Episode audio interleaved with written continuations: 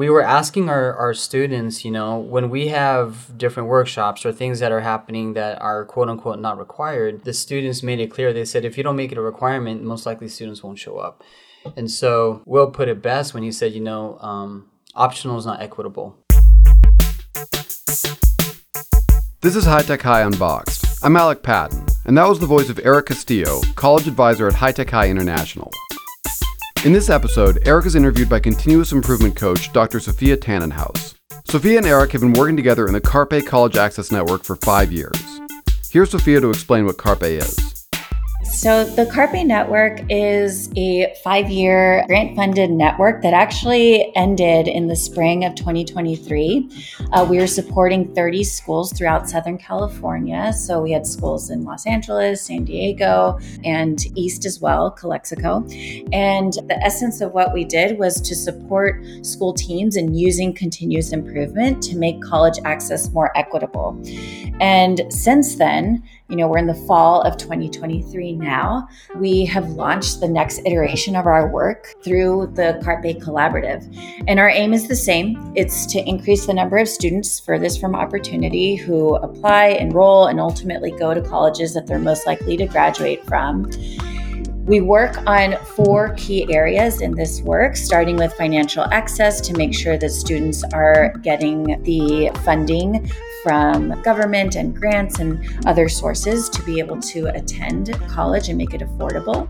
Uh, we also work on supporting students and families with the college application process. Obviously, a lot of questions, concerns, and excitement come up through that process. So we work on supporting both the students and the families uh, with all of that, while also fostering a sense of belonging and uh, helping ensure that students feel that they can be successful in college and that college is for them. And another thing we do is work on reducing summer melt. This is a phenomenon in which students will say that they are going to go to a particular college the spring of their senior year. And then over the summer, they might miss a deadline or just have a change of heart. Uh, maybe just personal things come up. Um, so there's a lot of reasons why students don't end up actually matriculating to the college they intended to attend. And so we also work with school teams on providing supports for students over the summer. Sophia wanted to talk to Erik because over the past two years, High Tech High International has seen a 24% increase in four year college enrollment for their graduates, and she wanted to learn more about how they did it. I really appreciated hearing how Erik thinks about the school's responsibility to its students and all the really smart ways they've worked out to fulfill that responsibility. Here's the interview. Erik, it's great to be sitting down with you. Um, I have the honor of talking to you today about what you've been doing to get more students to enroll in college and just a little bit of um, introduction for you. Uh, you are the college advisor at High Tech High International. And you also were on the University of San Diego admissions team prior to joining the High Tech High International team. You also have been an external reader for UC San Diego and UCLA. And including your time here at High Tech High International, you have about 17 years of college admission experience working with first time freshmen and transfer students. So it's an honor to talk to you today. Thanks for having me. Yeah. So I want to start off by first understanding what made you want to become a college advisor it really started in middle school when, when I was a peer counselor. I think that's like my first introduction to learning how to be an ear and, and just to listen and, and be there for someone. And so um, as that progressed, I went from peer counseling. In high school, I was a, a peer counselor. And then when I got to San Diego State as an undergrad, I was a peer advisor. And so I think the idea of, of counseling has always just been a part of me. Um, it really struck me in high school when I saw one of the counselors, which is primarily dominated by um, white females. I saw a male Filipino counselor who looked like me, and Lee Romero was uh, the, the counselor at the time, and I actually still keep in touch with him. But I think that moment just helped me, I think, just believe that this could be potentially a career for me. So, um, yeah, and I think it would go back as, as far as middle school.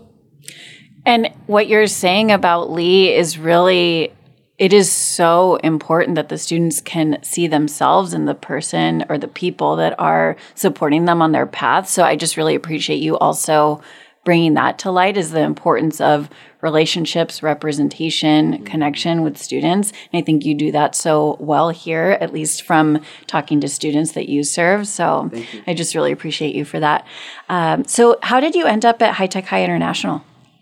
Yeah, so this is my 10th year. Um, just crazy how fast Congratulations, that's a decade. Like, just to say that, I think it's a big accomplishment. Um, so prior, I was at the University of San Diego. I was on the admissions team, um, working mainly with incoming transfers and and sometimes freshmen. Um, but I was finishing my graduate program in school counseling, and so um, the counseling world is pretty tight knit. And so a lot of my colleagues I, I keep in touch with. One in particular, um, Chris White, who's the director of college advising here at High Tech High Mesa um, had shared the opportunity with me. And at the time, I was not actively looking. I really enjoyed my my role as a admissions counselor. Um, but at the time, you know, I think the, the timing was right. I was just finishing up my grad school program. Um, I have a family, and so I think the idea of of having a profession where I can I spend time with family, but also be on the other side of the desk, quote unquote. I was really open to the opportunity. So when I interviewed for High Tech High, um, I knew right away this place was special. I walked through the doors and just from the artwork on the walls and, and just connecting with with the teachers and meeting the students i think their stories is what really got me intrigued with uh, joining the team here so um, yeah 10 years ago and, and the stories continue yeah. And so a decade i mean that is a long time and a lot of learning. So thinking back to when you started here what are some of the things you wish you would have known? Becoming more knowledgeable about the variety of, of colleges and um, particularly the affordability. I think that was one thing that I've learned over the years is that schools that may primarily private schools that may appear as being very expensive can actually be a more affordable option for, for many families. And so if I could go back and change something, I wish I would have really known and understood that a lot better in terms of how scholarships are awarded and for families that have a particular amount of need that can really become um, possible for families who may have never thought of college being affordable but it is and i see it more and more every day you obviously have like an incredible knowledge base at this point after doing it for 10 years and i hear you saying things about when you first started and wishing you had all of this like deeper knowledge that you have now, what are ways for folks newer to the profession to get that? It's really important to get connected to associations like NACAC um, and, and WACAC, where um, you're connecting with colleagues who are continuously finding ways to improve. And so having that connection is really important. And again, the counseling community is, is really tight, right? So, like, um, whether it's through events, whether it's through just speaking with colleagues. And I think just the, the learning just always continues. And um, yeah, I think it's just getting connected. Yeah. Counselors don't always have that opportunity because they get so busy with everything they have in the day to day. And Absolutely. so it's it's almost like you have to intentionally like figure out like, okay, how am I gonna carve out time or talk to my administrator about like getting some relief to to go to those sorts of events right? Mm-hmm. so you've been involved in the carpe network for the past five years so half your time here at international. And there have been convenings and team lead sessions coaching calls the live case we had here. Uh, we've introduced everyone to improvement tools such as empathy interviews and interrelationship diagraphs pdsas we pretty much have a protocol for everything.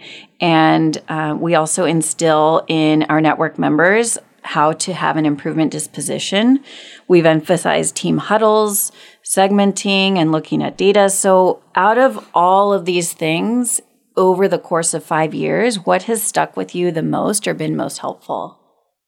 I think it does go back to what we just discussed in terms of really carving out that time, right? Like, as counselors, as educators, just taking the intentional time to step back and really see what's working, what's not working, I think that's been one of the bright spots of being part of Carpe is that we have we've um, intentionally made sure that our team and, and our team includes our, our director jade white um, will hayes who's our, our math teacher and, and a few other teachers throughout the years who've really embrace this process as a team to support our students to, to pursue college. And so, um, yeah, those convenings, those bi monthly meetings that we'd have as a team were so important, even if it's like a quick 10 minute check in, just making sure that for our students who needed specific meetings or just support, that we made sure that we, we met with those students.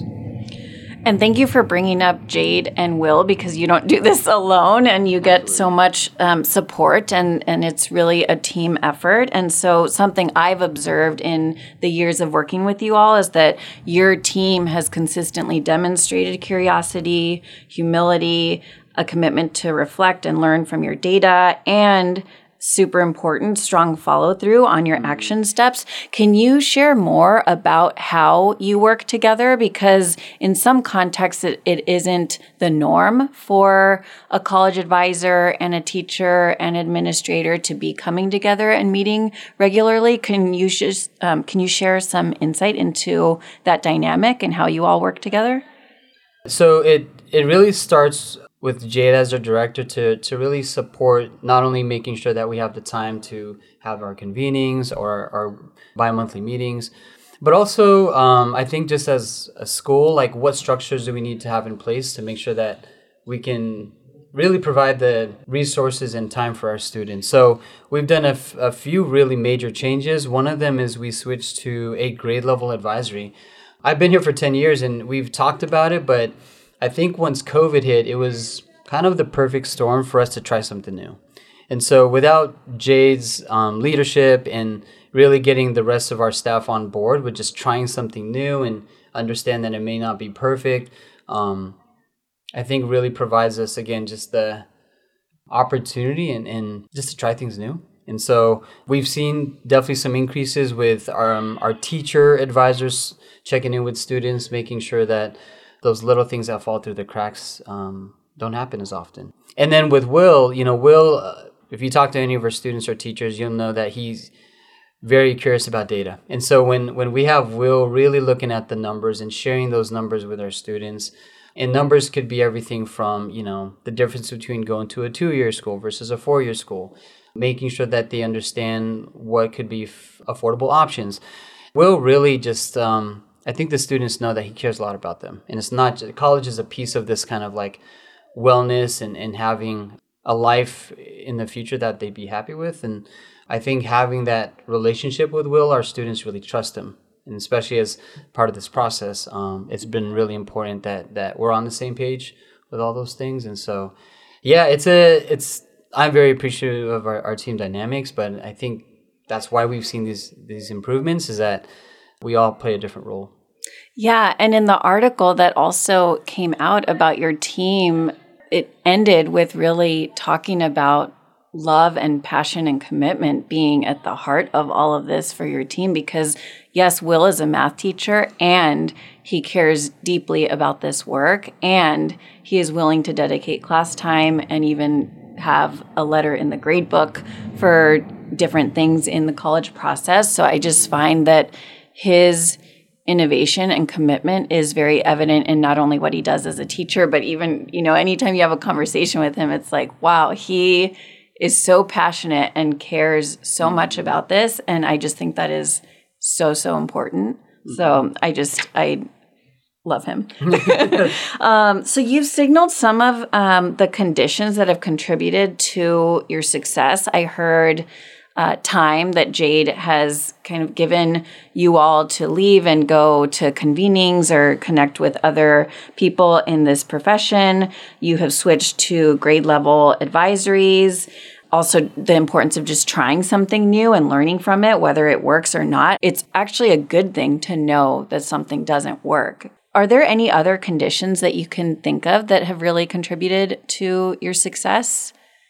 Just thinking back to where we've actually seen significant improvements, um, it it went back to the empathy interviews and just getting the student voice. And so one in particular that resonates with why we've kind of changed our, our advisory structure and also making sure we have more check-ins with students was when we were asking our, our students, you know, when we have different workshops or things that are happening that are quote unquote not required, the students made it clear. They said, if you don't make it a requirement, most likely students won't show up.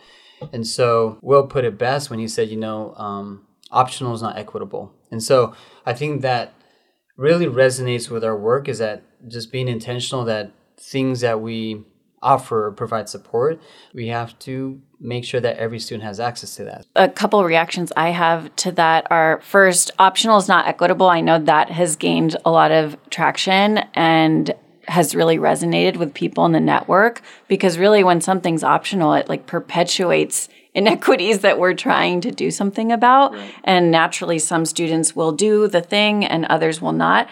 And the other thing is the way in which you all listened to what students thought. And then actually, this is the important part. I think Jade and others used their positionality to actually do something from what they heard from students. So in this mm-hmm. case, uh, it was about the if it's not graded was that what you were if it's not graded we're not going to do it that's one of the things yeah and we would even have workshops whether it's like during lunch or after school and, and just the um, attendance was not where we needed it to be and the students that really needed to be there particularly our first gen underrepresented students were the ones who were not showing up but yeah the other part is will does have some assignments um, such as like turning in your fsa id or turning in your fafsa that do have grades attached to it but that also we've seen students have higher um, submission rates too. So, yeah.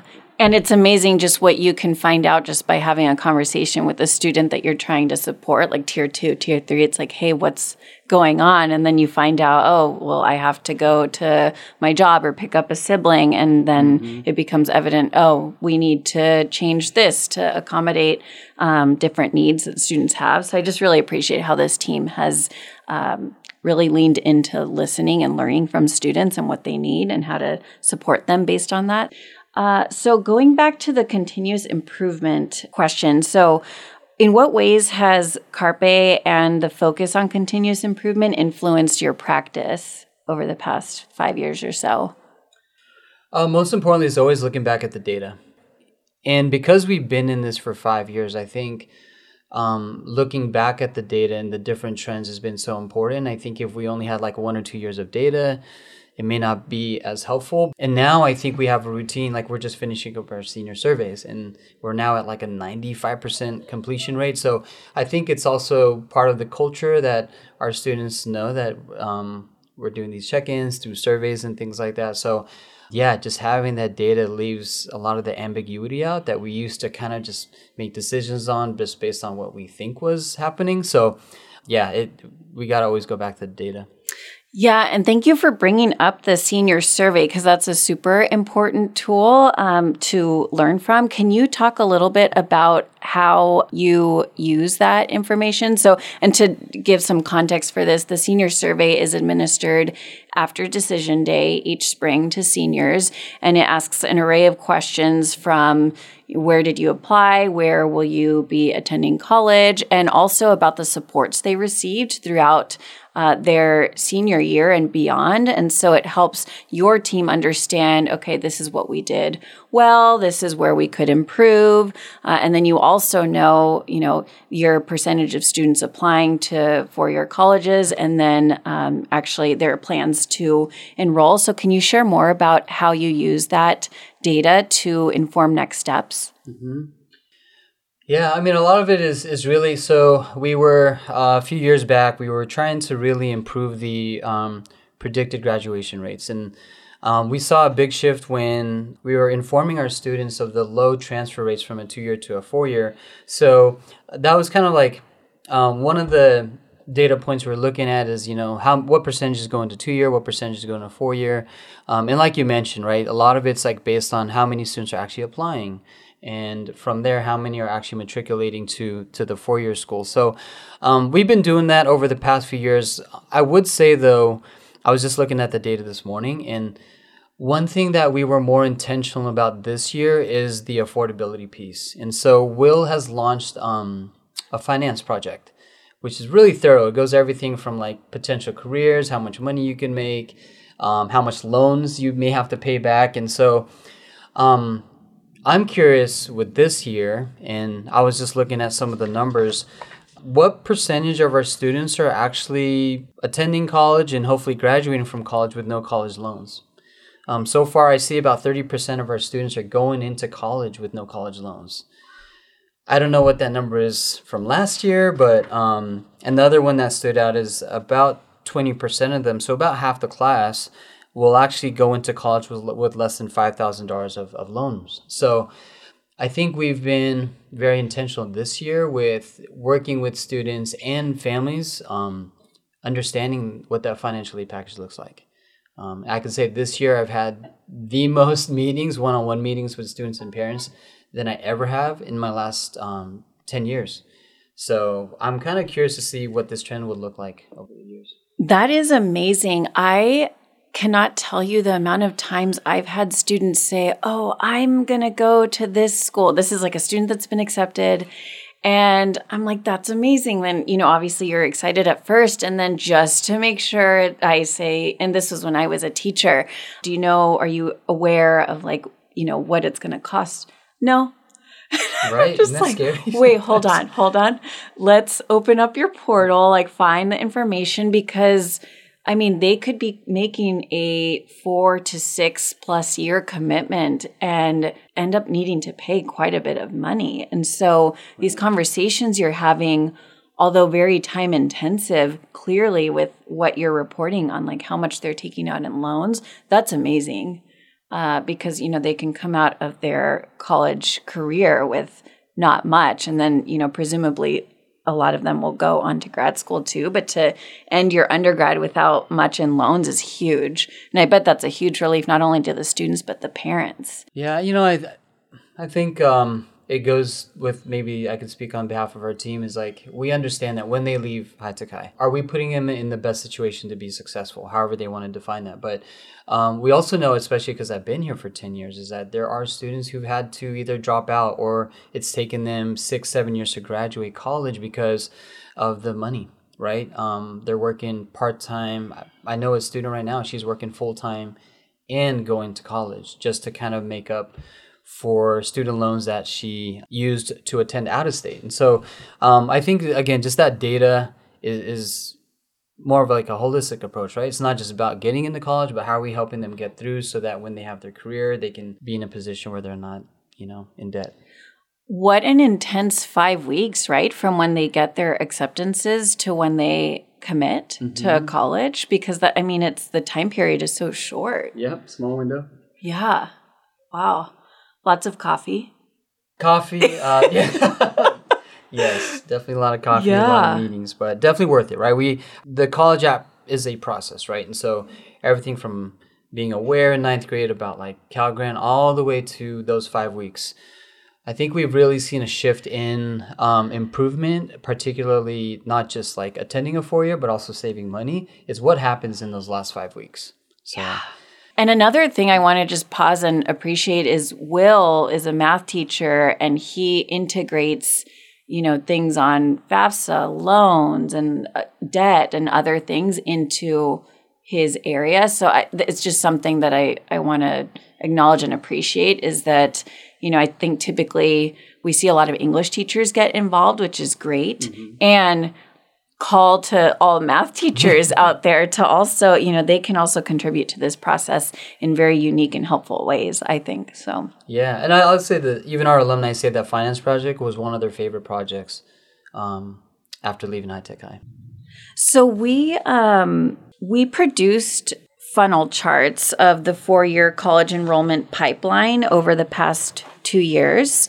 And the funnel chart has these five stages of the pipeline, and it starts with A through G completion, then goes on to apply to four year college, acceptance to four year college, plan to attend four year college, and then, of course, after uh, a student leaves the high school, that they have verified seamless four year college enrollment. And so these are like the five stages, and we can see uh, at each stage, like there's a little bit of a drop off. This happens everywhere. And so uh, when we looked at the network data, High Tech High International emerged as particularly successful in sending students who are Black, Latino, Indigenous, or low income to colleges with high predicted graduation rates. Uh, high predicted graduation rates are um, we re- when we say that we refer to um, colleges where uh, students have a higher likelihood of graduating within six years. And so when we look at the uh, pipeline for High Tech High International, it is extremely striking to see the progress that you have made on each level of the process. Just to name a couple things that jump out to me, there has been a 14% growth in planning to attend a four year college. So over the past two years, High Tech High International has experienced 14% increase in students planning to attend a four year. And I would say even more impressive is a 24% jump in four year college enrollment. This is just, it's so inspiring. And so I think like the, the main thing I wanted to ask you today is how did you do it? Well, there's a few things I think that jump out. Um, so I think it starts with the early early outreach with our 10th graders to inform them like hey um, regardless of what your plans are for students that may qualify for the cal grant which is students who typically have at least a 3.0 gpa and their family qualifies based on um, household income and how many people live in the house their tuition could be covered at any of our ucs or csus and so i think when our students have that just awareness um, even as early as, as 10th grade, sometimes they encourage some of our students to get that GPA up from a 2.9 to a 3.0, right? And so by having that, it also opens up more opportunities for them to apply to more colleges.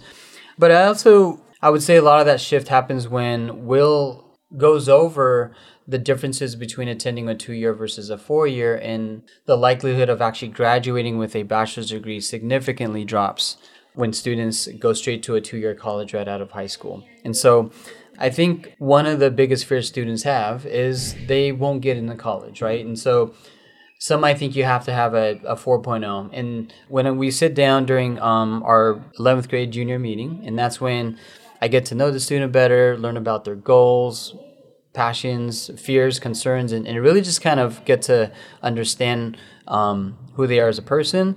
Uh, we also go over based on their GPA, like what are the possibilities, and I can tell you a lot of students are their eyes light up when I show them with based on a say 2.7 GPA. There are colleges in California that they can get admission to at a four-year school, and so um, I think that's kind of like that first just introduction of what's possible, and so we do encourage our students to apply to at least four four year colleges, especially when they qualify for fee waivers.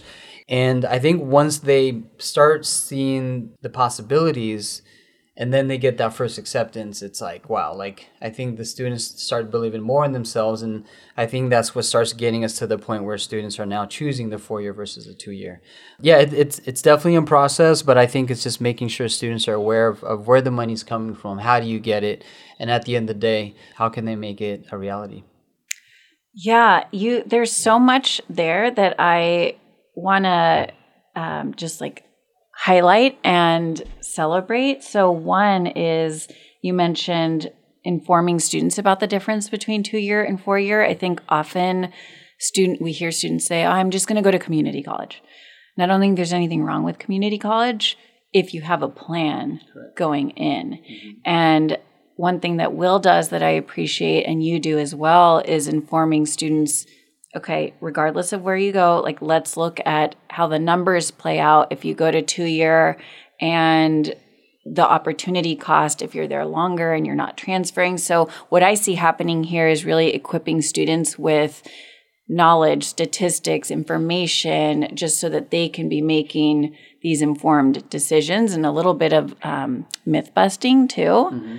Another thing you shared when you were talking about like how you have ensured, you know, that jump in enrollment is and you said these in passing, but I think it's so important and like beautiful understanding who students are as people. You mentioned that you do that was it junior year in the one-on-ones or sophomore year? Uh, my one-on-one started in junior year. Yeah, but I just really appreciate that because yes, like humanizing the data and understanding like the individual in front of you and what uh, what they are inspired to do in the world, uh, I think is really beautiful. And another thing you mentioned is uh, having a conversation about what's possible. Mm-hmm.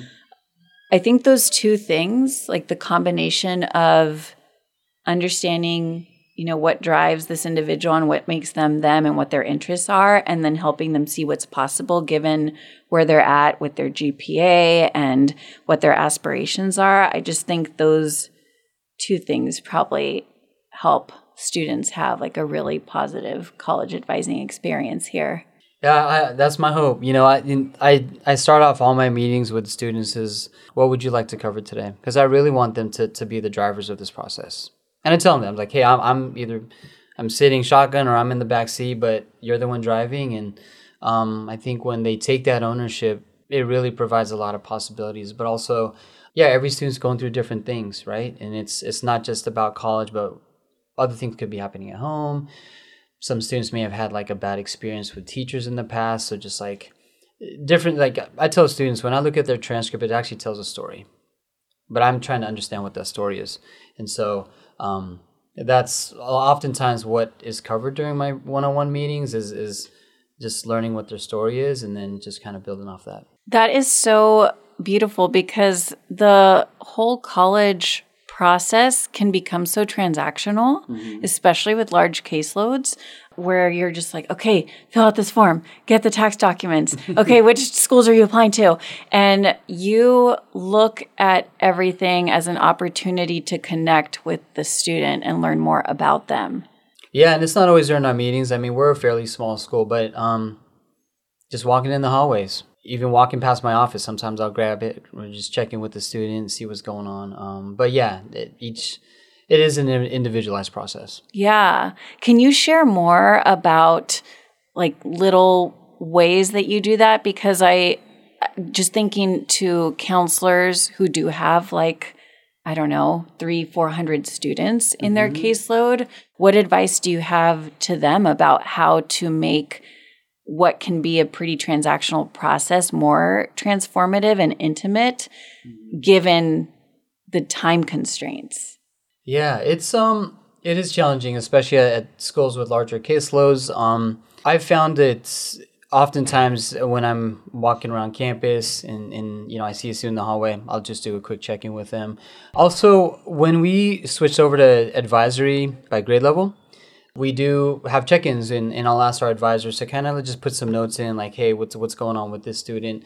And sometimes that's enough for me to be able to identify which students might need more support. And so having different data points or during our team meetings with teachers, if they're bringing up a student that's going through something that's happening that might be affecting their grades, then I'll, I'll take the extra effort to check in with those students. So not every student does always needs like a consistent check in, but um, kind of like what you mentioned with the tier two, tier three support. Sometimes just knowing what a student is going through can help identify like who needs more support. Yeah, you know, Chris White, who you referenced earlier, calls some students frequent flyers. So these are the students that, you know, you'll be in your office, you're college advisor, college counselor, and you know, you know that they're going to come ask you for help and it's great. Like they're amazing and they know how to advocate and get and be resourceful. And then you have the students who definitely need support but aren't necessarily coming to you. And you're describing one way in which you work with the other adults on campus to get some extra context or information about students to kind of know okay what's going on and how can i better support them? Mm-hmm. you referenced what i believe is a tracker. Can you share with folks what you mean by um, like teachers will update like things that are going on with a student so that you're aware and you can better advise based on what's happening at home or in their personal life we use Google Sheets, so we all have access to it. Our, our advisors. So I worked specifically with our senior advising team, and um, different checkpoints. One could be did they complete the FSA ID. Um, another one could be did they create their Cal State University or UC or Common App account, right? So there's some check-ins that teachers will do during advisory and just put some notes in there like, oh, this student did, did, didn't do this. And so that is uh, one layer Another data point is Um, we use Scoir, and Scoir is a website that students can keep track of like different colleges where they're planning to apply to. Uh, we use that as a timeline based on like researching colleges and then essentially applying to them. And students who don't utilize or interact with Scoir is also a red flag. So I'm kind of checking to see our students logging on. Are they adding schools to their list? Is it top heavy, meaning they're applying to very, very selective schools and we need to open up that list. So I can use Scoir also as kind of like a data point to identify where students are in the process. And if I see things where, all right, the student hasn't logged in in like a few weeks, it's like, all right, that means I need to go check in with that student. I love that that you use that as like a proxy for okay like these are the ones on like my watch list essentially what other tips and tricks do you have up your sleeve for for supporting students that like the non frequent flyers cuz you work you work in these like sneaky ways to help students and I don't know if they realize like how much is going into like on the back end. Stalking. I'm yeah. just like trying to find stuff. Um, for example, like our juniors, I'm uh, ramping up supporting them, and, and I'm constantly pulling the the GPAs, and so which students are falling in the mid range, which ones are are falling at, at the lower end, and that often tells me like, all right, these students are going to need more support. And oftentimes, the students with the lower GPAs are first gen, low income students. Many of them are dealing with things at home. There's a number of, of reasons, right? So I think identifying those early on, those are the students that I'm typically trying to reach out either in the hallway or pulling them out of class just to check in, but sometimes even just check ins with teachers. But yeah, any type of data point that we can pull, it typically tells us something. Yeah. And when do you typically talk to parents in a student's high school career? So, you know, they come in ninth grade, but your I think your touch points are primarily you do some work ninth and tenth grade, but it's primarily starting spring of junior year. Is it more when they're considering what colleges to apply to if something surfaces as you know it's going on and they they say oh you know they mention something about parents or is it more when they're considering their options for college mm-hmm. Well, High Tech High does provide um, grade level college advising um, information sessions. So one for ninth grade, 10th grade, 11th grade, 12th grade. Um, all are separate, and that's kind of our first introduction to parents in terms of like what we do and, and what they should be focusing on. For the one on ones, I do really encourage parents, guardians, family members to attend those meetings. The one junior year. Um, and senior year, yeah. Okay. So I definitely encourage it, um, even if it's through Zoom. And so I understand not every parent or guardian is available. And so um, in some cases, I can meet with them separately. But yeah, if there's some families, like I met with a, a mom yesterday that I just felt like that we needed to have this conversation about what's going to be best for this student in choosing where they're going to school this fall. And so I just reached out to the parent. And so I think it's it's a mix of different opportunities, but also understanding the needs of the student and then reaching out to the parent. I love that you invite them to the one on ones. Did you typically do this like before the pandemic on Zoom? Well, during the pandemic was when I started really seeing an increase in parents joining the meeting because that's the only option, right? Yeah. They're at home. And it, it kind of really opened up just accessing Zoom now in person where a parents, you know, parents are at home, we can just kind of zoom them in. But I think I've been more intentional since COVID to really encourage family members to attend. There are some situations where students don't feel comfortable actually having a, a parent or guardian there, and, and that's okay. I just tell them, like, hey, why don't we have our meeting? And if the parent or guardian would like to meet separately, why don't we schedule something? Um, but I do give the student that choice, um, but I definitely encourage it. Okay, so it's up to the student to invite their parent or? I invite parents and encourage them to attend. However, at the end of the day, if a student tells me, "Hey, um, I prefer that we just meet and that my parents aren't there," I, I respect that too. Okay, yeah, yeah, yeah. I heard you from earlier when you were mentioning, um, you know, in your advising approach, how you you see them as the driver. I feel like you do this also with like the one on ones, and they it's up to them if their parent comes. But it, what I'm seeing is that you really empower them and you help them have more agency in their education and their choices and their future. So that's just something I appreciate from what I've heard. So yeah, that student ownership I think is one of the key parts of this process because I think when they, they it not only empowers them, I think it also prepares them for when they leave high school, right? At college is a lot of this independence and how are we helping kind of that transition piece and helping them either make these decisions or advocate for themselves if they don't know something, come and ask for help. And so, yeah, it's uh, something that I think is really a key part of this process. And you strike a good balance, though, between helping them realize some independence and have agency, but also guiding them through the process. I think that's a hard balance to like strike. and you, line, you do yeah. that. Yeah, mm-hmm. yeah, totally. I'm just going to end with one last question. And we've talked about this a little bit earlier, but in thinking about counselors at large high schools, what would you say are some of the most important things uh, for them to remember, consider, keep top of mind in their advising? And I bring this up because, you know, some people listening might have humongous caseloads and might be needing to help with college advising, but also master schedule. And then, you know, talking to middle schoolers, going to the high school, and they are just pulled in so many directions. And so time becomes so sacred. And I mean, it's like the, the greatest resource, right? Is time is um, everything. And so, what advice do you have to them? Because clearly you're making an impact here and I know we're always up against time. So, considering mm-hmm. larger caseloads and the constraints that we all have, what are some recommendations you have or advice? Yeah, you know, I, I think um, some of the things that we've learned over the years is is really starting the conversation early, um, even in ninth grade. You know, I, I think it's it's a misconception that freshmen, and I hear this often, like ninth grade doesn't matter, um, which I it's really one of the most important years whether that's creating good habits or you know starting off with a strong gpa and obviously talking about the importance of how gpa is affected affects a cal grant. And so uh, i think that's the first thing is just what is your school? What are the teachers? What are the administrators um, talking about primarily to the ninth and 10th graders? I think second thing is you know just those just those connections again I, we it is really challenging to really have a lot of time with their students, especially counselors who are not always in the classroom. Um, is find those those kind of organic ways to connect with students, um, whether it's in the hallway, maybe it's at their club or a sport that they play, right, where you can just um, even check in with them, even for a few minutes. I think can go a long way.